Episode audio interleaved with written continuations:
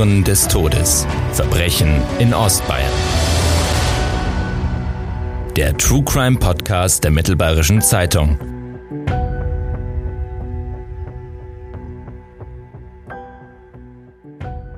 Hallo, liebe Zuhörerinnen und Zuhörer zur ersten Folge von Spuren des Todes im Jahr 2021. Ein gutes, gesundes neues Jahr wünsche ich Ihnen an dieser Stelle und es freut mich wirklich, dass wir mittlerweile so viele treue Hörerinnen und Hörer haben. Danke dafür. Den großen Kriminalfällen in Ostbayern, die oftmals in ganz Deutschland Schlagzeilen gemacht haben, gehen wir in diesem Format nach. Ich heiße André Baumgarten, arbeite als Redakteur bei der Mittelbayerischen und bin als Crime Reporter für das gesamte Verbreitungsgebiet des Medienhauses zuständig. Für die Rekonstruktion dieser für unsere Region beispiellosen Tat habe ich mir natürlich auch wieder Verstärkung geholt. Mit mir in unserem Podcaststudio ist auch dieses Mal meine äußerst geschätzte Kollegin Isolde Stöcker-Gittel.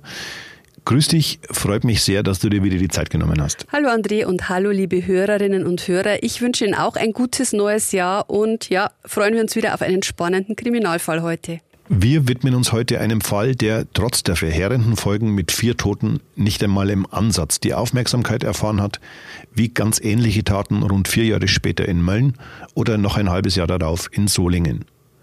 Gemeinsam ist allen drei Fällen ein und derselbe Hintergrund. Die Täter waren jeweils Neonazis.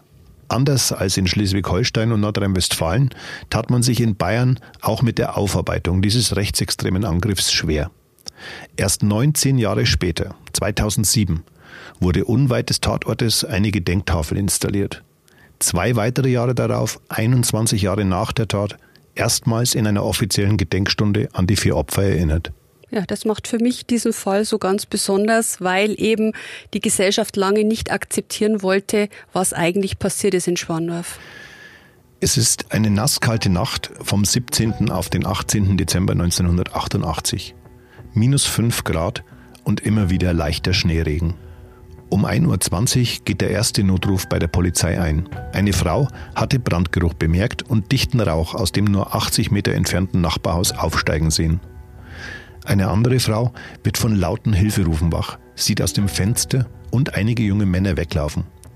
Sie glaubt an einen Überfall und ruft ebenfalls die Polizei.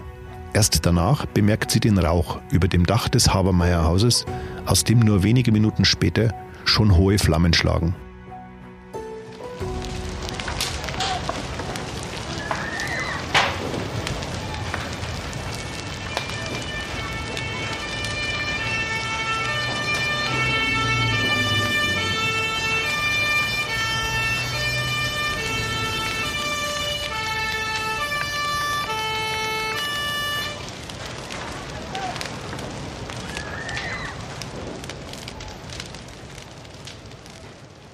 Isolde, wann kamst du denn mit diesem Fall eigentlich das erste Mal in Kontakt? Ja, das war 1998, mein allererstes Jahr bei der Mittelbayerischen Zeitung und ich war in der Redaktion in Schwandorf. Das war meine erste Einsatzstelle und im Dezember haben die Kollegen über diesen Brandanschlag gesprochen, der sich zum zehnten Mal gejährt hat in diesem Jahr. Und ich hatte nie irgendwas von dem Fall gehört und habe mich noch gewundert, weil ich mich eigentlich immer sehr stark für das Thema Rechtsextremismus interessiert habe. Und habe mich gefragt, wie kann es sein? Das mhm. sind ja jetzt nur 60, 70 Kilometer von meinem Heimatort entfernt. Warum habe ich nie davon gehört? Und ähm, habe dann schon mitbekommen, dass das in Schwandorf überhaupt kein so großes Thema war. Und wir als Redaktion haben beschlossen, wir sprechen mit den Angehörigen der Familie Chan und versuchen mal herauszufinden, wie es denen geht. Und das war Wahnsinn. Die haben uns sofort eingeladen. Wir waren bei denen im Wohnzimmer gesessen. Das war Gastfreundschaft pur. Waren die, die überrascht? Die, die waren tatsächlich völlig überrascht, dass sich jemand mal für ihre Geschichte interessiert. Das war mhm. in zehn Jahren sozusagen das erste Mal, dass, ähm, dass ein Journalist bei ihnen war und gefragt hat, wie geht's Ihnen denn jetzt? Also mhm. was, äh, was fühlen Sie heute? Konnten Sie das aufarbeiten? Sind Sie noch voller Trauer oder äh, geht's Ihnen mittlerweile besser? Das hat die nie jemand gefragt und das war das erste Mal und deswegen ist mir das sehr in Erinnerung geblieben, dieser Besuch. Also ich kann mich an dieses Wohnzimmer erinnern, da war ein Gewusel auch mit den Kindern. Mhm von der Familie und, und das war Wahnsinn und, und das blieb mir ganz stark im Gedächtnis und der Fall hat mich auch nie wieder losgelassen seitdem. Nicht der einzige, wie wir wissen. Ja. Das stimmt allerdings. Was weiß man denn heute, also 33 Jahre später, über diese Nacht eigentlich noch alles? Also man hat natürlich diese alten Zeitungsberichte, wo man die Fotos sieht, wie dieses Haus, das sogenannte Habermeyer-Haus, da war ja unten ein Elektrogeschäft in dem Gebäude und mehrere Wohnungen darüber, wie das niedergebrannt war, alles rusig schwarz war. Man hat äh, noch die Bilder äh, in den Zeitungen gesehen, wo sie die Särge aus dem Haus holen. Ja. Mit so Seilen sind die durch Fenster raus äh, manövriert worden, damit man die überhaupt bergen konnte. Ähm, ganz, ganz äh, schlimme Bilder einfach. Also man hat gesehen, da ist was ganz, was Schreckliches passiert in dieser Nacht. Und man wusste aber zu Beginn, als das war ein Freitagabend, also in der Nacht zu Samstag brannte es, mhm. man wusste an diesem Samstag überhaupt nicht, was passiert ist ist? War es ein technisch, technischer Defekt? War es eine Brandstiftung? Oder was war da los? Die Menschen waren entsetzt. Die sind an diesem Wochenende zuhauf zu diesem Haus gelaufen und haben sich das angesehen. Mhm. Und das ganze Ausmaß hat sich ja dann binnen zwei, drei Wochen erst gezeigt, was da wirklich dahinter steckte. Mhm. Wie muss man sich das vorstellen? Also diese Brandnacht selbst, das sind sicherlich dramatische Szenen gewesen. Ganz genau. Es war halt schon mitten in der Nacht. Äh, das Feuer ist gegen 0.30 Uhr ausgebrochen und da waren nicht mehr so viele Menschen unterwegs. Aber das Haus ist schon mitten in der Innenstadt von Schwandorf, zwischen Bahnhof und, und so einer Art Einkaufsstraße gelegen. Mhm.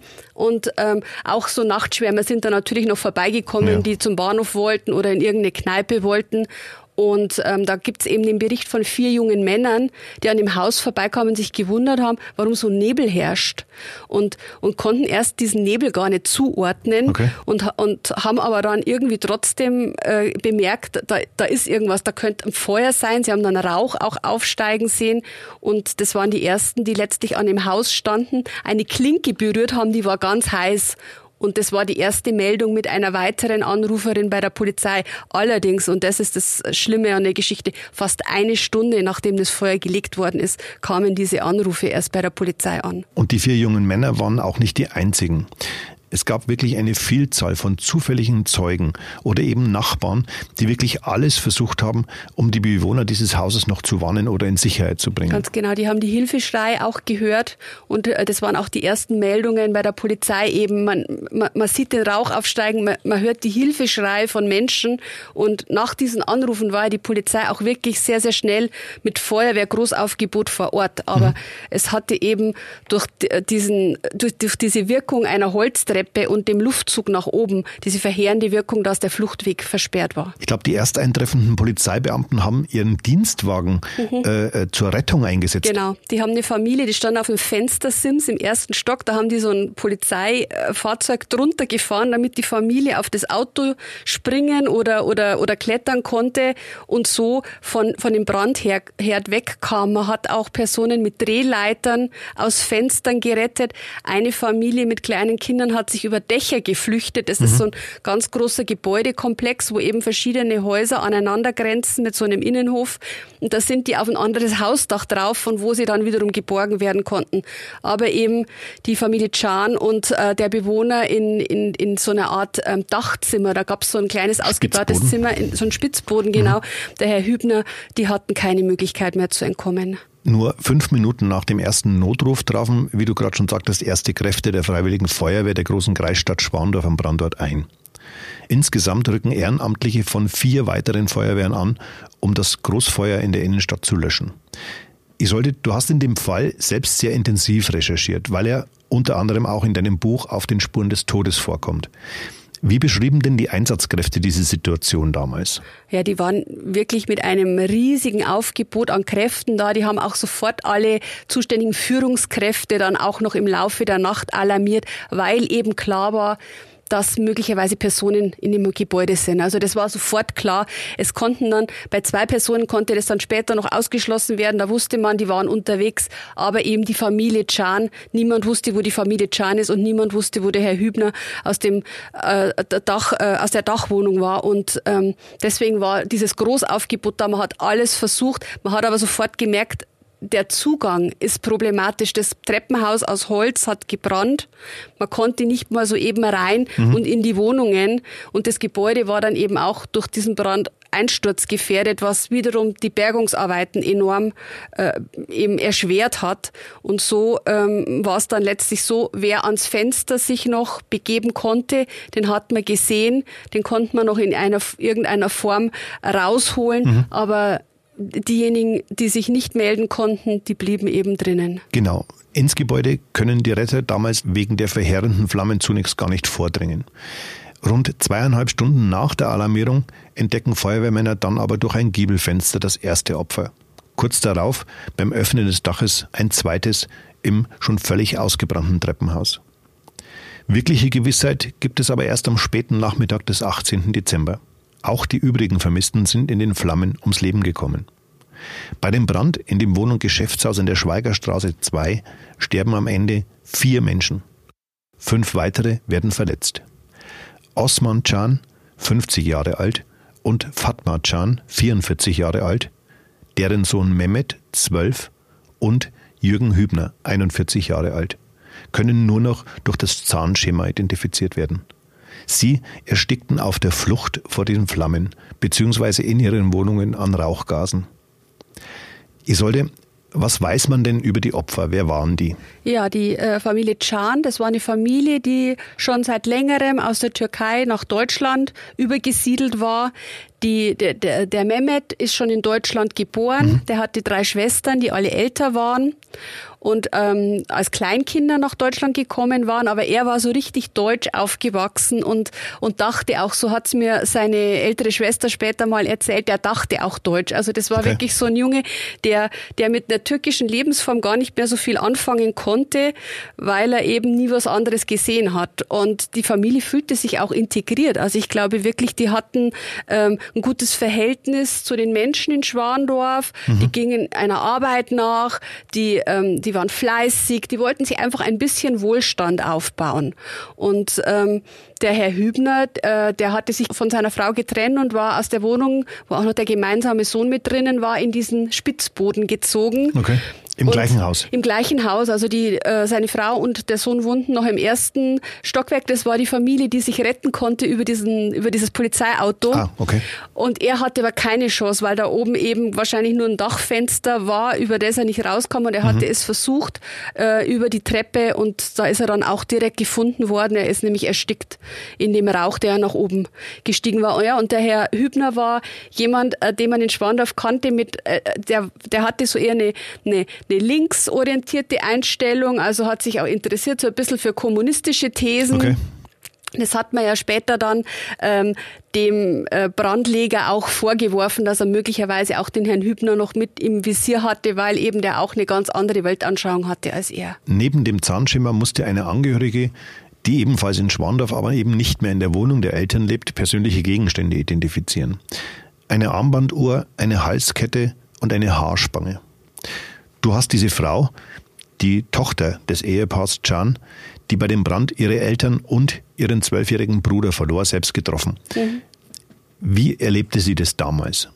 Also sie war ja 19 Jahre alt, eine junge Frau und ähm, schwanger zu dem Zeitpunkt im sechsten Monat. Okay. Und ähm, es war so, dass in der Nacht an ihrer Tür, sie wohnte ein paar Häuser weiter mit ihrer Familie, mit ihrem Mann und einem kleinen Sohn zu dem Zeitpunkt, ähm, dass ein Verwandter an der Tür klopfte und schrie, ähm, Leila, Leila, das Haus deiner Eltern brennt. Und sie hat sich schnell was übergeworfen und ist mit raus und, und 300 äh, Meter in etwa sind es, ist mitgelaufen mhm. und stand dann da und sah das Haus in Flammen und sie sah die Leute, die gerettet worden sind, aber sie sah niemand aus ihrer Familie und sie war in Todesangst und hat immer geschrien, hat auch immer wieder gerufen, bitte rettet meine Eltern, rettet meinen kleinen Bruder und niemand wusste aber etwas über den Verbleib. Und es ist für sie bis heute, also jetzt, es sind 32 Jahre später und sie sagt, es ist bis heute so im Dezember Dezember überkommt sie eine Trauer und dann ist es wieder wie damals und sie durchlebt das alles und sie konnte nicht abschließen damit. Und sicherlich hängt es auch damit zusammen, dass man in Schwandorf nicht bereit war, lange Zeit das aufzuarbeiten, was da eigentlich passiert ist. Dazu kommen wir gleich. Ein Indiz für die mögliche Ursache des verheerenden Feuers finden die Ermittler in der unmittelbaren Umgebung, nämlich an der Haustür eines Mehrfamilienhauses unweit des Tatortes. Dort prang nämlich ein Aufkleber mit den Worten Türkler Disaria, Türken raus. Warum war dieser Aufkleber so früh von Bedeutung? Weil man genau wusste, dass dieser Aufkleber am Tag vorher noch nicht da war. Also man konnte ganz genau sagen, mhm. der Aufkleber stammte aus jener Nacht.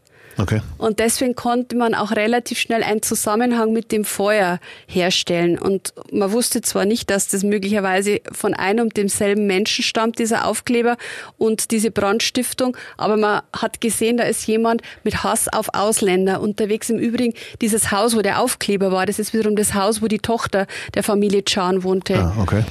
Also ähm, insofern gibt es da auch einen Zusammenhang. Es war jemand, der Häuser gesucht hat, wo türkische Familien und der sich dort auskannte sind. und der sich dort auskannte, mhm. ganz genau. Die Brandermittler der Kriminalpolizei und des Landeskriminalamtes, die nach dem Feuer in der Schweigerstraße 2 in Schwandorf eingeschaltet wurden, legten sich relativ bald auf Brandstiftung fest. Nicht zuletzt wegen der Aussagen einer Vielzahl von Zeugen, die in der Nacht von Freitag auf Samstag zu sehr später Stunde nahe des Tatortes unterwegs gewesen sind. Die Zeugin, die als erstes den Notruf wählte, sagte aus, dass sie am Brandort angekommen Feuerschein im Elektrogeschäft im Erdgeschoss wahrgenommen hatte. Dieses ist durch eine sehr dünne Tür mit dem Hausflur direkt verbunden. Wieder ein anderer Zeuge bemerkte beim Drücken der Klingel an der Haustüre ein Krachen dahinter vermutlich das Einstürzen erster durchgebrannter Teile im Inneren des Hauses. Aber es gab natürlich auch einige richtig handfeste Indizien. Das Treppenhaus war nämlich bis zum Dach hinauf vollständig ausgebrannt. Ermittler stellten eine trichterförmige Ausbreitung nach oben fest, du hast vorhin das schon als Kamineffekt bezeichnet. Eine natürliche Brandursache oder auch eine technische Fehlfunktion der Elektroinstallation konnten sie damit schnell ausschließen. Also man hat natürlich dann sofort auch überlegt, ob möglicherweise jemand versucht hat, da sozusagen einen Brand zu legen, um, um an Geld zu kommen, um eine Versicherung zu betrügen. Also man hat natürlich die Hausbesitzer überprüft, die Verhältnisse, wer welche Anteile, durch das, dass das so ein Gebäudekomplex ist, wie das alles zusammenhängt und konnte aber da ähm, nichts finden, was darauf hindeuten würde, dass da jemand sozusagen sich äh, warm saniert hat. Mhm. Ähm, und damit war klar, wenn ein technischer Defekt auszuschließen ist, dann kommt womöglich Brandstiftung in, in Frage und ähm, die, das LKA war ja dann am Samstag auch vor Ort mit, mit seinen Experten und die waren sich im Grunde sofort sicher. Und dann ist auch die Maschinerie mit den entsprechenden Überprüfungen auch schnell ähm, angelaufen, weil es war ja klar, es ist ein Haus mit vielen türkischen Familien. Es war nicht nur die Familie Can türkischer Abstammung, sondern da waren ja mehrere Familien ja. im Haus. Und ein, ein, ein rassistischer Hintergrund wurde von Anfang an in Erwägung gezogen. Und letztlich hat man auch diesen Aufkleber eben 300 Meter weiter ähm, in diese Ermittlungsarbeit mit einbezogen und hat gesagt, es könnte ein Zusammenhang bestehen.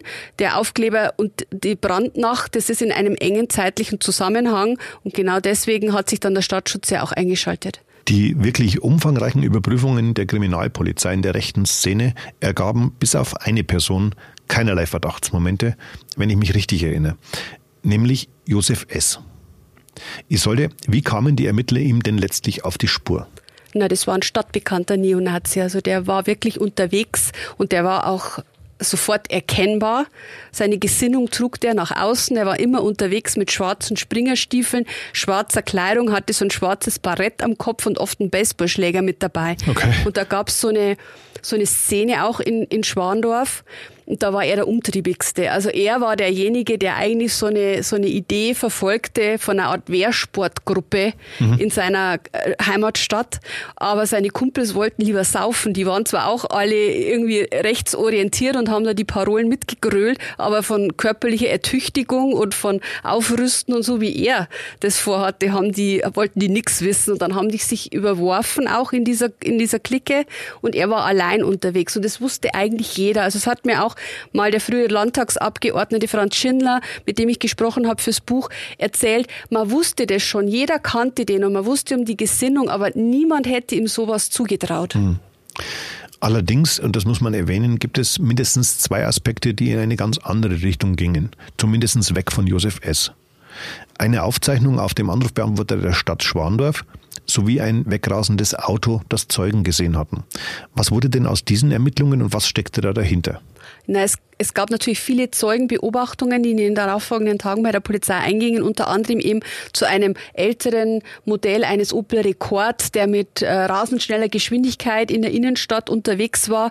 Ähm, da hat eben die Zeugin vermutet, vielleicht ist da jemand ganz schnell von dem Brandort davongefahren. Man konnte aber dieses Fahrzeug nicht ermitteln, man konnte auch die, die Insassen nicht ermitteln. Also diese Spur war letztlich nicht weiterzuführen. Und mhm. dann gab es eben noch an diesem Wochenende einen Anruf auf dem Anruf Anrufbeantworter der Stadt Schwandorf. Da hat jemand eine Nachricht hinterlassen und mit ausländischem Akzent gesprochen. Hier ist die Jugend der Schwandorfer. Wir wollen ein Jugendheim. Kümmert euch darum, sonst wird es heiß.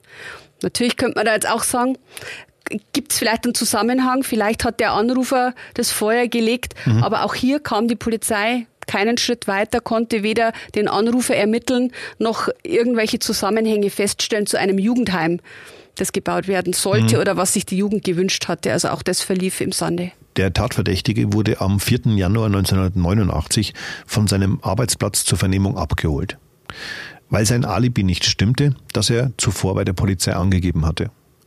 Dann verstrickte er sich mehr und mehr in Widersprüche, weshalb er am Nachmittag vorläufig festgenommen wurde. Letztlich ausschlaggebend war, dass er sich zunehmend hinsichtlich des zeitlichen Ablaufs dieses Abends in Widersprüche verwickelt hatte und nicht genau erklären konnte, warum er da von Zeugen noch gesehen wurde, wo er angeblich schon nicht mehr in der Stadt unterwegs war.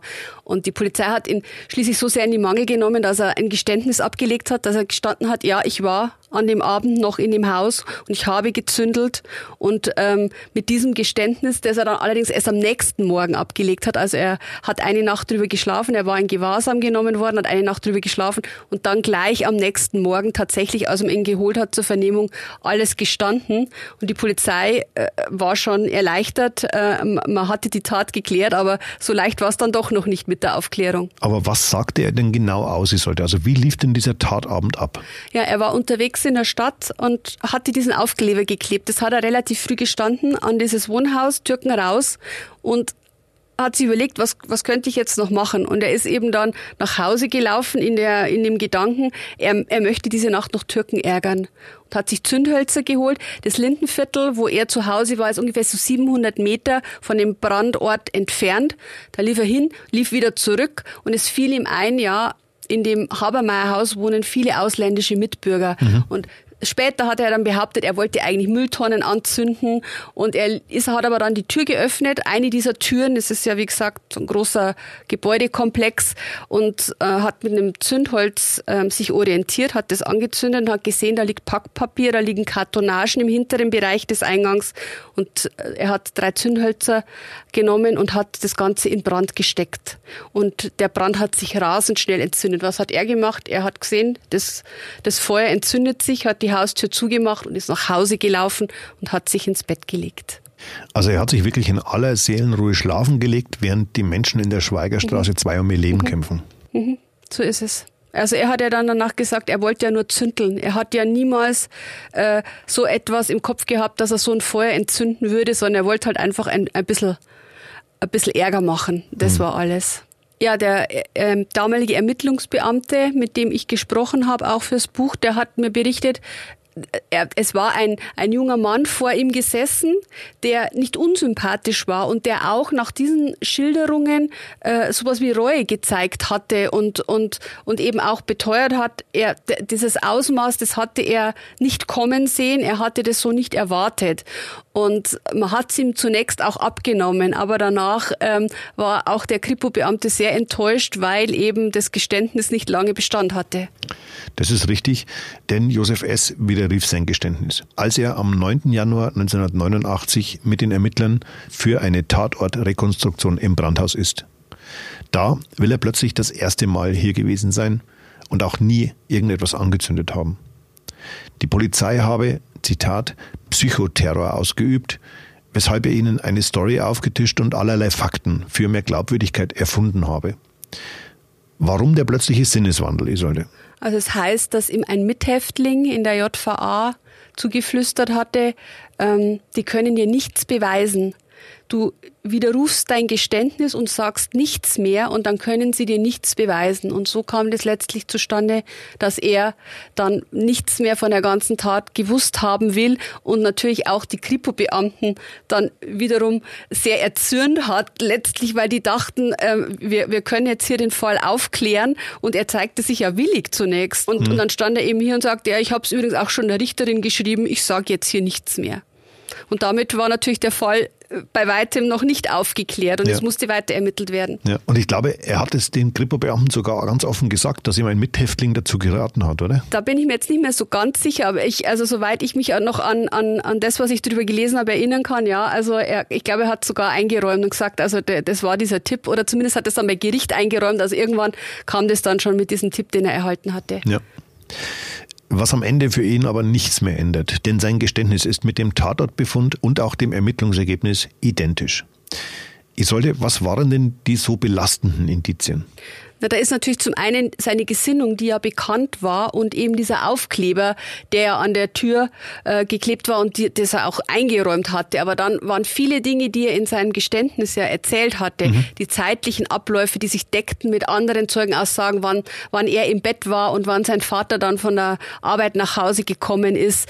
Ähm, der konnte das bestätigen, ja, da ja. zu dem Zeitpunkt war er im Haus.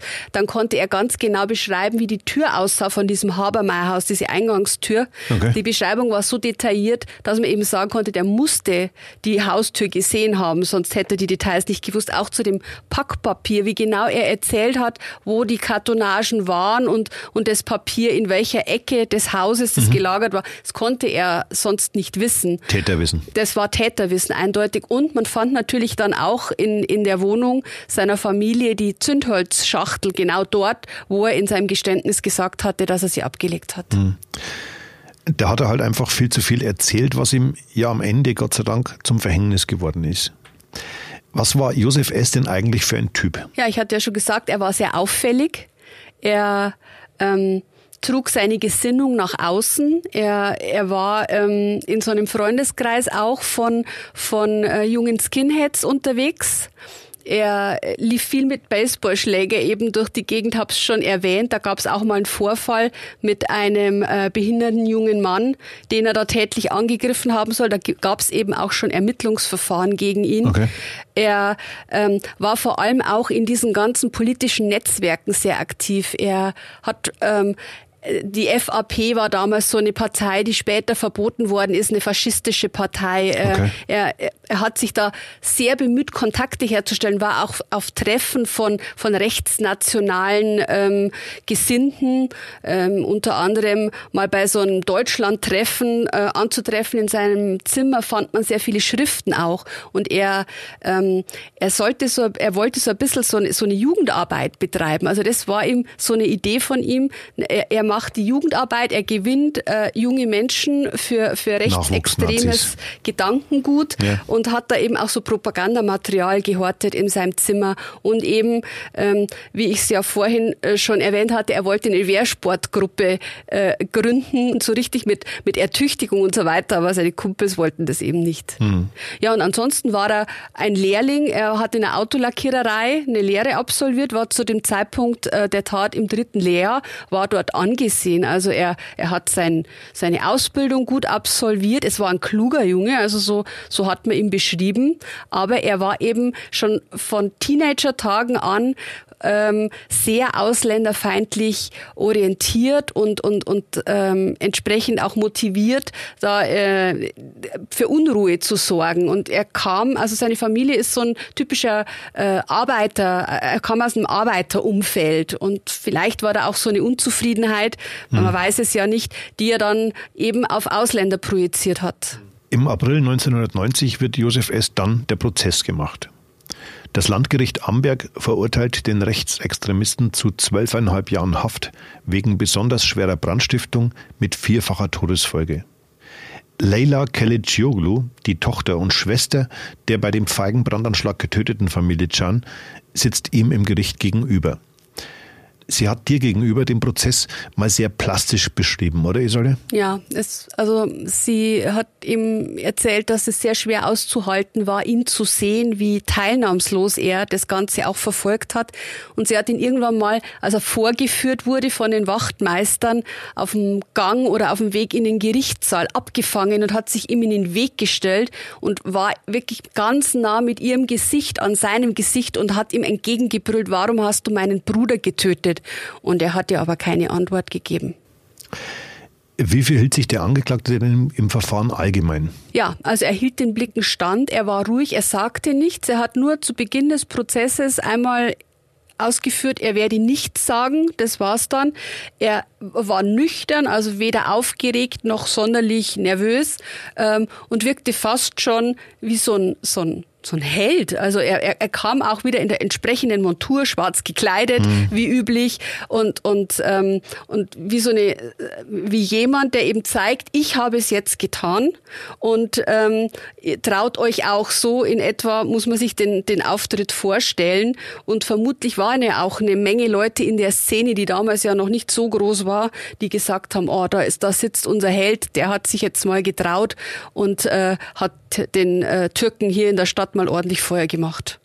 Wie gingen denn die Angehörigen mit dem Urteil um? Ja, es war für die Angehörigen sehr, sehr schwer zu ertragen. Es, es ist ja einfach so, äh, es sind vier Menschen gestorben in dem Feuer, das vorsätzlich gelegt worden ist. Und es kam aber noch nicht mal eine Mordanklage zustande. Es wurde ja nur wegen besonders schwerer Brandstiftung angeklagt. Mhm. Und das war das, was die Familie einfach verletzt hat, was sie nicht verstehen konnten. Warum ist es kein Mord? Er, er hat eine ganze Familie ausgelöscht und sitzt nur wegen der Zündelei letztendlich äh, auf der Anklagebank. Und ähm, deswegen haben sie versucht, eben auch über den Bundesgerichtshof da noch etwas auszurichten, dass äh, das Urteil überprüft wird. Aber ebenso hat auch der Josef S. versucht, das Urteil anzufechten und es sei äh, fahrlässig gewesen. Genau, er, und beteuert, er habe nicht äh, vorsätzlich gehandelt, sondern ja. fahrlässig. Wie ging das aus vom Bundesgerichtshof? Weder noch, also es bekam keine der Seiten recht, äh, sondern das Urteil hielt dem Ganzen stand. Es blieb so, wie es die Amberger Richter entschieden hatten. Mhm. Josef S. wurde 2001 aus dem Gefängnis entlassen und soll sich selbst nach dieser langen Zeit noch immer antisemitisch und rechtsradikal geäußert haben. Stimmt das? Ja, ein Journalist hat ja danach zu Josef S. recherchiert und hat herausgefunden, dass er einem Neonazi-Magazin ein Interview gegeben hat und da noch seine, nochmal seine verqueren äh, Theorien weiter verbreitet hat, wie er sich seine Welt vorstellt, in der hm. er leben möchte. Und damit ist klar, das, das Interview kam aus dem Gefängnis raus, das war in der Zeit, als er noch eingesessen hat, okay. ähm, dass er sich in, in der Haft nicht verändert hat. Was wurde aus dem Täter? Das ist eine gute Frage. Ich weiß es nicht genau. Ich habe versucht, äh, das rauszufinden und habe mich auch ähm, beim Verfassungsschutz äh, nach ihm erkundigt mhm. und habe aber da nur eine, eine sehr, sehr rudimentäre Auskunft erhalten, dass er wohl nicht in einer Führungsebene in, in den äh, Kreisen unterwegs ist und man deswegen mir auch keine Auskunft näher dazu geben kann, weil damit sozusagen das Auskunftsrecht mir gegenüber äh, weniger viel äh, bedeutet als äh, sein Anspruch eben ähm, darauf, dass sie mir das nicht sagen. Hm. Und damit habe ich jetzt also keine Informationen, aber es ist davon auszugehen, dass er in der Szene unterwegs ist. Wo hat man denn die letzten Spuren von ihm gesehen oder gefunden? Also was ich gehört habe, ähm, ist er in, im Osten Deutschlands. Da ist ja auch durchaus eine, eine große äh, rechtsextremistische Szene verortet, dass er sich da irgendwo ähm, dazu gesellt hat. Aber ob das stimmt oder ob das nur Gerüchte sind, das kann ich nicht sagen. Aber ich habe es von verschiedenen Seiten gehört und ich, äh, insofern denke ich, äh, da wird was dran sein. Aber der Staatsschutz wird ihn ja dann sicherlich immer noch im Visier also haben. Ich denke, dass er, dass er ähm, im Visier ist. Ähm, dazu habe ich eben keine Auskunft erhalten. Ähm, aber man wusste schon, als ich äh, nach dem Namen gefragt hat, von wem ich spreche. Insofern denke okay. ich, man weiß es. Das ist nicht das Einzige, was diesen Fall aus dem Jahr 1988 so besonders macht. Und auch nicht nur wegen der hohen Aktualität und der leider immer noch wachsenden Gesellschaftsfähigkeit solchen Gedankengutes. Wie Schwandorf und die Politiker vor Ort mit diesem Verbrechen umgegangen sind, darüber kann man heute eigentlich nur den Kopf schütteln. Denn es dauerte fast zwei Jahrzehnte, bis dieser abscheulichen Tat offiziell gedacht wird. Ja, das ist glaube ich, das wirklich Schlimme an diesem Fall, dass, dass man versucht hat, das aus dem Gedächtnis zu drängen. Also es, es war noch nicht die Zeit, 1988 war noch nicht die Zeit, wo man sich damit auseinandersetzen konnte oder wollte. Das sei mal dahingestellt. Der damalige Oberbürgermeister ist längst verstorben, aber der hatte da ein Riesenproblem damit, dass seine Stadt als, als brauner Sumpf äh, wahrgenommen werden könnte. Und, okay. und man hat alles dafür getan, das möglichst nicht so breit in die Öffentlichkeit zu tragen, sondern eben diesen, diesen Brandanschlag mehr oder weniger dem Vergessen, dem Vergessen anheim werden zu lassen. Und, ähm, und deswegen wollte man keinen Ort haben, an dem gedacht werden konnte. Und genau das ist es ja, äh, was die Tochter, die Leila, mir gegenüber immer wieder gesagt hat. Sie, sie hatte das ertragen, aber sie hat nie verstehen können, warum sich die Stadt so schwer tut, damit äh, ihren Eltern einfach zu gedenken und, und das anzuerkennen, dass sie Opfer eines Anschlags geworden sind. Und das äh, wollte man so nicht. Also wenn ich mich recht erinnere, die CSU geführte Stadtspitze stimmt damals sogar viermal gegen einen Gedenkstein am Ort des Geschehens, oder? Genau, 94, 98, 99 und 2001 gab es die Anträge und äh, es gab damals eine ganz umtriebige Grünen äh, Stadträtin und auch äh, Landtagsabgeordnete, die Irene Maria Sturm, man kennt vielleicht ihre Tochter, die Anna Maria Sturm, mhm. das ist eine bekannte Schauspielerin und die Mutter war sehr engagiert, war aus der WAA-Widerstandsbewegung ähm, sehr bekannt in Schwandorf und die hat sich dafür eingesetzt. Die hatte auch einen Steinmetz beauftragt. Es gab diesen Stein, diesen Gedenkstein gab es ja. zu der Zeit schon. Und sie hat immer wieder versucht, mit ihren Anträgen äh, diesen Stein vor dem Haus aufstellen zu dürfen. Und man hat ihr das verwehrt über viele Jahre. Man wollte nichts Sichtbares in dieser Stadt, das auf diesen Anschlag hinweist. Und es gibt noch einige Aussagen, die einen schon sprachlos machen. Zitat, wo fängt das an und wo hört das auf? So wird Uwe Kast zitiert, später selbst OB-Kandidat, der aber über einen privaten Finanzskandal stolpert und im Gefängnis landet. Man müsse ja sonst jedem Gewaltopfer ein Mahnmal bauen, sagt er. Ganz genau, das ähm, ist es eben, dass man sagt, man hat das alles in, eine, in einen Topf geworfen. Man hat diesen rechtsradikalen Hintergrund mehr oder weniger ausgeblendet. Man sprach nur noch von Gewaltopfern und man wollte äh, auf keinen Fall das Ganze in irgendeiner Form betonen. Also das war das Wichtigste, möglichst äh, unter der Decke halten, möglichst äh, kein Aufsehen erregen. Die Journalisten, die dann kamen, das Spiegel, Taz waren ja alle dann ja. vor Ort und haben da recherchiert in diese Richtung.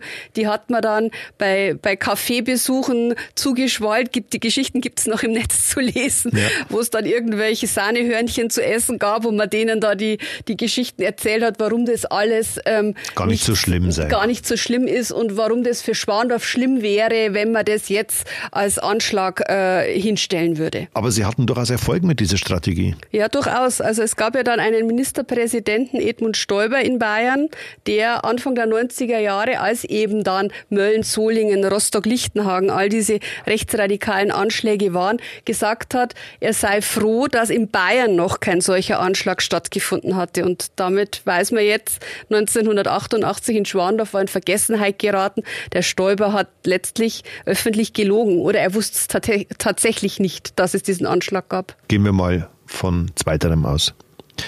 Wie gehen die Opferfamilien denn heute mit diesem Verbrechen um? Ja, die Familie äh, von Leila, äh, die lebt nach wie vor in Schwandorf. Ihre Kinder sind mittlerweile erwachsen. Sie hat Enkelkinder. Sie ist nicht mehr in der Innenstadt, sondern sie ist ins Umland gezogen. Aber sie sagt, für sie ist Schwandorf Heimat. Also sie möchte auch nicht wegziehen. Ähm, sie möchte hier bleiben. Sie möchte hier ein friedliches Leben führen. Sie hat ihre, ihre Eltern und ihren verstorbenen Bruder in die Türkei überführen lassen, in die Heimat. Die sind dort beerdigt. Mhm. Und ihre beiden Schwestern wohnen auch heute heute wieder in der Türkei, aber sie ist geblieben und war über lange Zeit einfach ein Mensch, der alles hingenommen hat, ähm, der akzeptiert hat, dass es so ist, wie es ist und und erst jetzt in den letzten Jahren einfach auch erfahren hat, eine Anteilnahme. Also Schwandorf hat sich völlig verändert. Man, man geht heute ganz anders ja. mit diesem Anschlag um. Es gibt eine Gedenkkultur, es gibt jährlich ein, ein öffentliches Gedenken an die Familie, es gibt einen Gedenkstein, es gibt eine Gedenktafel. Es hat sich sehr, sehr viel getan und es ist natürlich der neuen Stadtspitze zu verdanken, die, die dann einfach plötzlich offen auch für das Thema war und gesagt, wir, es, es, es ist eigentlich nicht richtig, so etwas äh, einfach vergessen zu lassen. Und äh, ja, und das tut einfach der Leila gut, dass man jetzt auch sieht, was ihr widerfahren ist. Wobei ich tatsächlich glaube, dass es möglicherweise eher eine gesellschaftspolitische Entwicklung war, dass diese Wahrnehmung das, ja. zugelassen werden Natürlich. muss mittlerweile. Natürlich, aber Schwandorf hat eben heute auch wieder eine Szene. Das darf man ja auch nicht verschweigen. Schwandorf und Kam ist so in der Oberpfalz äh, durchaus mit, mit die stärkste äh, Neonazi-Szene und, und schon allein deshalb ist es wichtig, solche Taten nicht in Vergessenheit geraten zu lassen. Das stimmt. Isolde, ganz herzlichen Dank für deine spannenden Ausführungen zu diesem Kriminalfall. Es war mir wieder einmal eine Ehre. Sehr, sehr gern. Liebe Hörerinnen und Hörer, wenn Sie übrigens Hinweise oder Kritik, Anregungen und natürlich gern auch Lob für uns haben, dann schreiben Sie mir gern direkt eine E-Mail an Spuren des Todes in einem Wort at mittelbayerische.de. Und Sie können im Player Ihres Vertrauens gern eine positive Bewertung abgeben oder den Podcast Ihren Freunden und Bekannten weiterempfehlen. Das würde mich wirklich sehr freuen. Wir sind damit schon wieder am Ende. Ganz lieben Dank fürs Reinhören, liebe Zuhörerinnen und Zuhörer. Die nächste Folge Spuren des Todes mit einem wieder sehr spannenden Fall erscheint in der zweiten Februarwoche. Vielleicht hören wir uns dann ja wieder. Bis dahin bleiben Sie bitte gesund. Vielen Dank fürs Zuhören und bis zum nächsten Mal.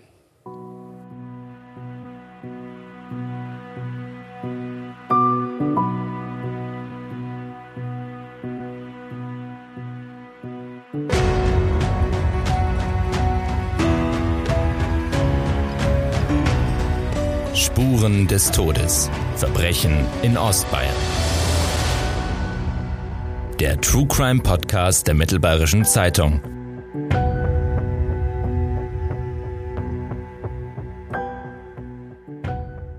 Dieser Podcast ist eine Produktion von Mittelbayerische Das Medienhaus. Redaktion Isolde Stöcker-Gittel und André Baumgarten.